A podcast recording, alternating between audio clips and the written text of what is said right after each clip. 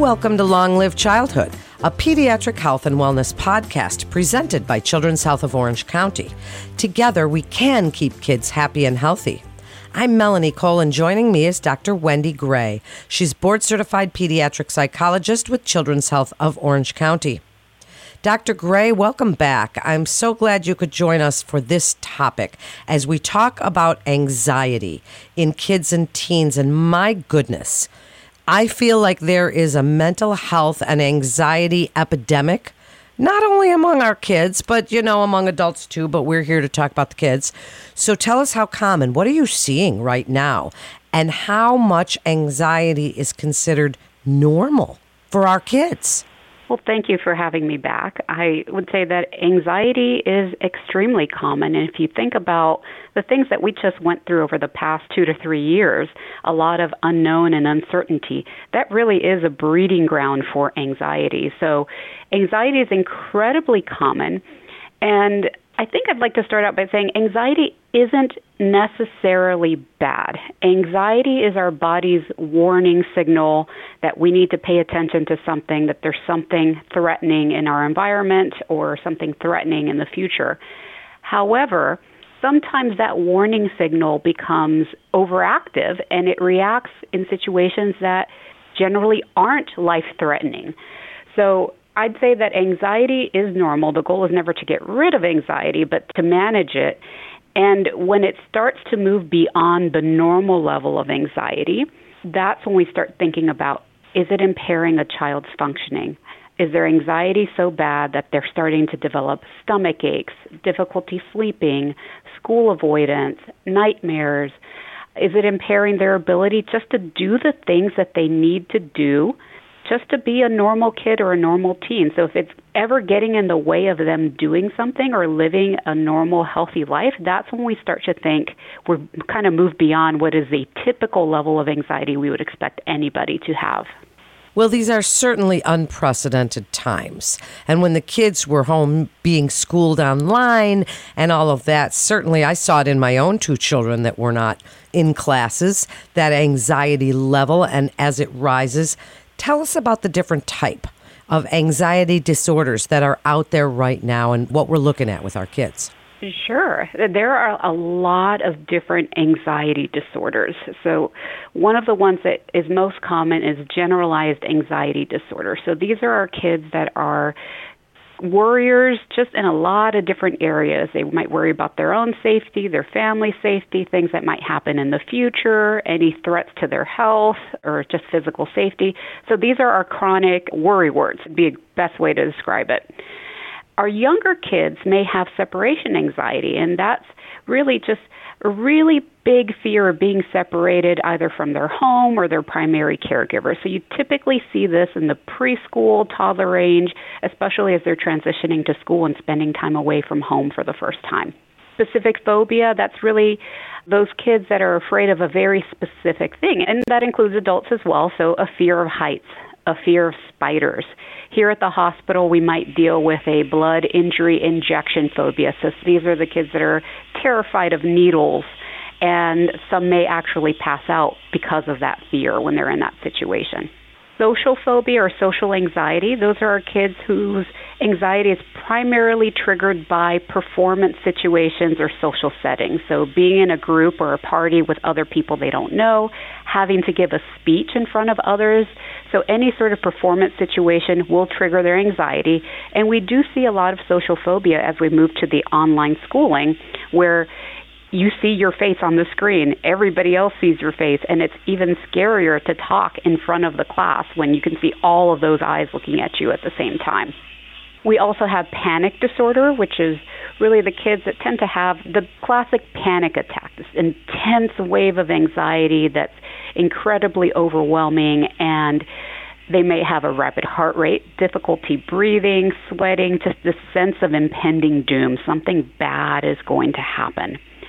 Selective mutism is another one that I didn't mention earlier. Those are our kids who have trouble speaking in one specific setting. So they may be highly verbal at home, but the second they move out of the home setting and they're at school, they may be present as incredibly shy and unable to speak. So They may feel frozen, and some people may think that they're nonverbal because they just really, it's like their mouth clamps shut and the anxiety is so high that they lose the ability to talk kind of in the anxiety disorder umbrella, but a little bit further out, we have conditions like OCD, where you have an intense, intrusive, disturbing thought that spikes up your distress and anxiety, and then you have to engage in some sort of behavior or mental act or ritual to help that anxiety lower.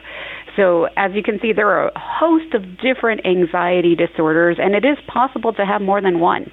Well, that was a very comprehensive list. Dr. Gray, thank you so much. So, when I asked you how much was normal, you gave some parameters. But now I'd like you to separate that out a little bit for red flags, signs of anxiety and depression for parents or caregivers that can signal, hey, you know what, it is time to call in a professional.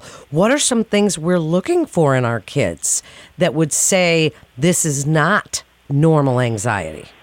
So, the first thing that comes to mind as a, a parent is thinking about how long would it take to do a specific task in a typical situation. So let's say you have a kid who has separation anxiety. Dropping them off at daycare, dropping them off at school for a child without an anxiety disorder would be a pretty easy, brief thing. But if you're engaging in these rituals to try to help them deal with the anxiety, you're engaging in a lot of reassurance seeking, it's okay, mommy will be back, I promise. So those prolonged goodbyes are really hallmark sign of something needs to be done for separation anxiety. In general, I would say the second you start experiencing bodily symptoms. So the kid who keeps calling home from the nurse's office because they keep having stomach aches on the day of a test, or difficulty with sleep. So if you start to see grades dropping, school avoidance, I like to think of anxiety and depression as just ugly cousins. So usually the anxiety sets in first, and then when the anxiety isn't managed well, that's when these kids generally start to fail in some critical area of their life. So grades may drop, they may start to lose weight, and generally the less effective they feel like they are in their lives, the more likely depression is going to settle in right after it. So then speak about treatment for us. Dr. Gray, what are some of the available treatments for this spectrum you've described of anxiety disorders? So, for classic anxiety, the most evidence based, so that means we've done a lot of research, we know this is what works best for managing anxiety disorders, is anything within the umbrella of cognitive behavioral therapy. And that really targets the thoughts, or I like to think of them as filters that we see the world through. We all have filters, and those of us who are anxious tend to have anxiety filters. So we'll see situations as more threatening and more dangerous than they might technically be. So cognitive behavioral therapy targets those thoughts, but then it also targets the anxious behaviors. So a classic example would be a child who has, let's say, a fear of spiders we're not going to put them in a room with a tarantula right away.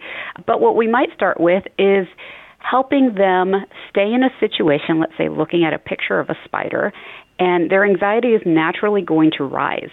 And what a kid with anxiety would typically do in that situation is escape. I don't like this. I don't want to be here. I want to get away. And what that escape does is reinforce that anxiety. Whew, that really was dangerous. I'm so glad I got away from that.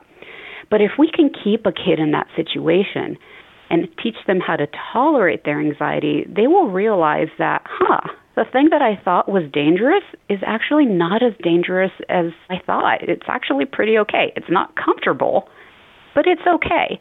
So, cognitive behavioral therapy targets the thoughts and the behaviors that contribute to and maintain anxiety. Now, as kids are getting a little bit older, there's a lot of great stuff coming out with acceptance and commitment therapy because there are some things that are seriously scary, and there's no way you can change your thoughts about it. It is scary, but you have to change how you behave or you respond to the situation. So I've seen great outcomes with acceptance and commitment therapy with our adolescents and, and our young adults. It's not something that's really been adapted quite yet for children. So those would be the two hallmarks, and then within that umbrella, there are very specific treatments for each disorder. Well, then, Dr. Gray, you've given us so much to think about, and as a parent, I know And I see it in my kids the anxiety, the palpable nervousness about a lot of things going on in the world today. What can we do as parents? I asked you about what we can do when it's time to seek a professional and the treatments that are available, but what can we do? Practices that we can teach our children or work with our children to help them deal with some of the anxiety, deal with some of the stress and the things that they see around them. How can we help? Well, I think that first and foremost, the best thing parents can do is really model good coping skills themselves. So, you know, generally kids who are anxious may also have anxious parents as well. That's not always the case, but if you think about a kid that's got a radar for anything threatening, they're going to pick up on any anxiety around them. So if we as parents can model good coping skills, such as practicing deep breathing or saying, you know, I'm feeling a little nervous right now, but let me think about whether or not that thought is true or what's going on. Let me practice some relaxation or go for a walk. The more we can model healthy coping skills, the better. The other thing is we want to encourage our children to develop bravery and resilience. So we don't avoid things just because they make us nervous. Sometimes it's the things that make us nervous that help us grow the most.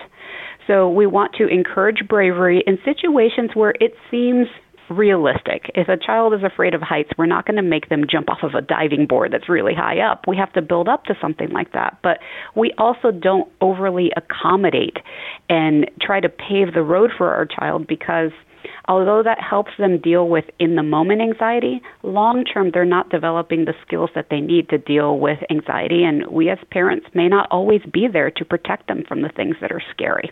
The other thing I would say is also reminding kids that, again, anxiety is not the bad guy. Our goal isn't to get rid of anxiety, but it's to help manage it. So the better we are at managing it, the lower that anxiety will become or the smaller it will become over time. So anxiety is our warning system our warning system is just a little out of whack, so we need to fine tune it. And anytime we see our kid doing something that would normally trigger anxiety or they're brave in any situation, we definitely want to praise them. I am so proud of you for being brave and doing that thing even though it was scary. High five.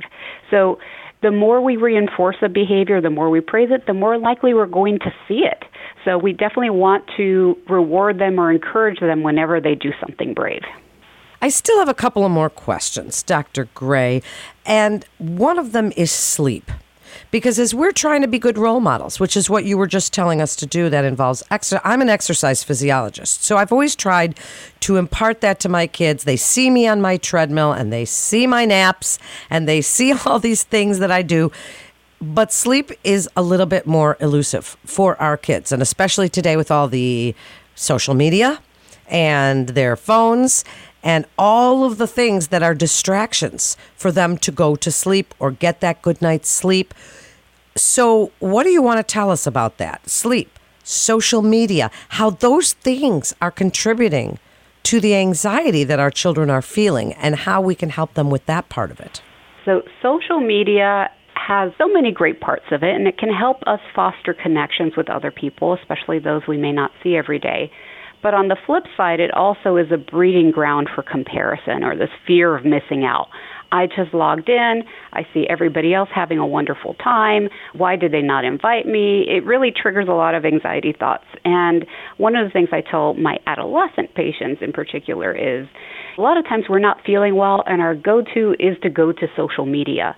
But I've never seen anyone say, wow, after that half hour, hour in social media, I feel so much better.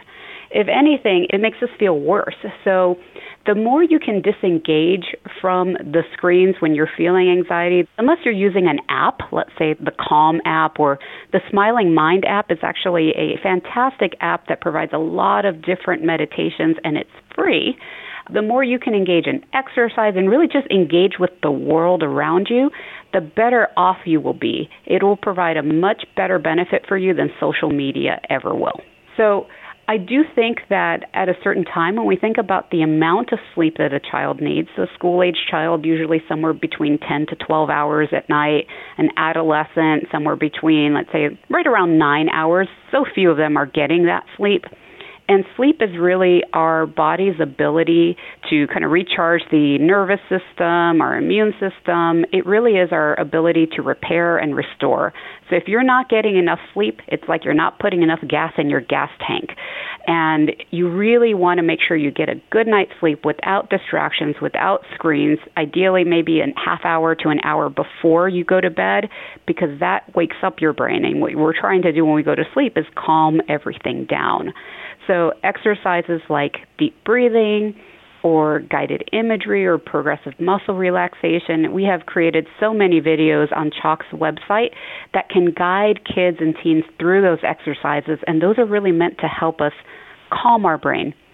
Journaling, baths, reading, things like that can also help us calm down if you need something that doesn't involve a screen.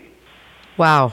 So informative and really great advice. I think all parents should really listen to what you're saying, Dr. Gray, and take this to heart. Now, as we finish with your best advice, I'd like you to tell us how a parent or caregiver can go about finding a good therapist for anxiety and for their kids, because I can tell you, my daughter suffers from some of those anxieties, and it is not easy, even with televisits now. It is not easy to find mental health professionals because you guys are in short supply compared to the epidemic of mental health crises we are experiencing in this country. So, what do you want us to know about looking for a good visit, a telehealth visit, finding a good therapist for ourselves and certainly for our kids? Right, and it is certainly a challenge finding a therapist at this time.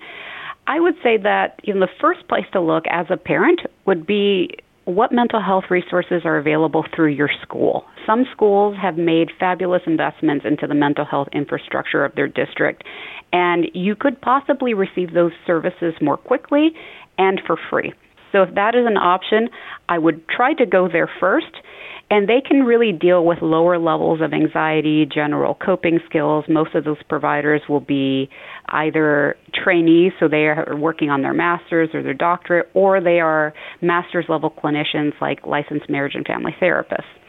In general, when you are looking for a therapist, you're going to want to talk to them first. Ask them, okay, how would you treat an anxiety disorder? And what are the specific modalities you would use? If they say, oh, talk therapy or, you know, we'll just work on it, you don't want a therapist that's going to just serve as a dumping ground for your kid to talk about what they're anxious. The kid has to be learning a kid, adult, teen, we have to be learning a skill in therapy because our ultimate goal is to give our patients the skills that they need so that they don't need to continue coming to us. So our job is to put ourselves out of a job. So you want a therapist that's going to talk about, oh yes, we're going to use cognitive behavioral therapy or we'll use the coping cat treatment, which is an evidence-based anxiety disorders treatment in school-age children or you know we're going to use acceptance and commitment therapy in this way. And if you can get good examples of what they would do or what it would look like even better. So if you can find someone that's certified in the treatment of child and anxiety disorders that's fantastic. But you just want someone who has a good solid training in cognitive behavioral therapy. So that would be my very my biggest ask of any therapist. And finally my best advice to parents is you want to support your child, and we definitely don't want to make it a negative interaction. So we don't want to criticize or blame or yell at them for being anxious, but we do want to empower them and give them the skills that they need to be successful. So my best advice would be don't be afraid to reach out for help. Generally, anxiety will not get better if it's just left alone. So if you are concerned, say something to someone, whether it's your pediatrician, your child's teacher. Reach out, ask friends. Word of mouth can be a fantastic way to get good recommendations. But if you're worried, seek out the support. Don't just stay silent and allow your child to kind of suffer on their own. What great advice. Such an informative and important podcast you gave us today. Thank you, Dr. Gray, for joining us again. What a great educator and guest you are. For more mental health tips and more information on anxiety in kids and teens, please visit choc.org slash mental health. Thanks so much for listening to Long Live Childhood, a pediatric health and wellness podcast presented by Children's Health of Orange County. Together we can keep kids happy and healthy. Please remember to share on your social channels. As we're all learning from the experts at CHOC together, I'm Melanie Cole.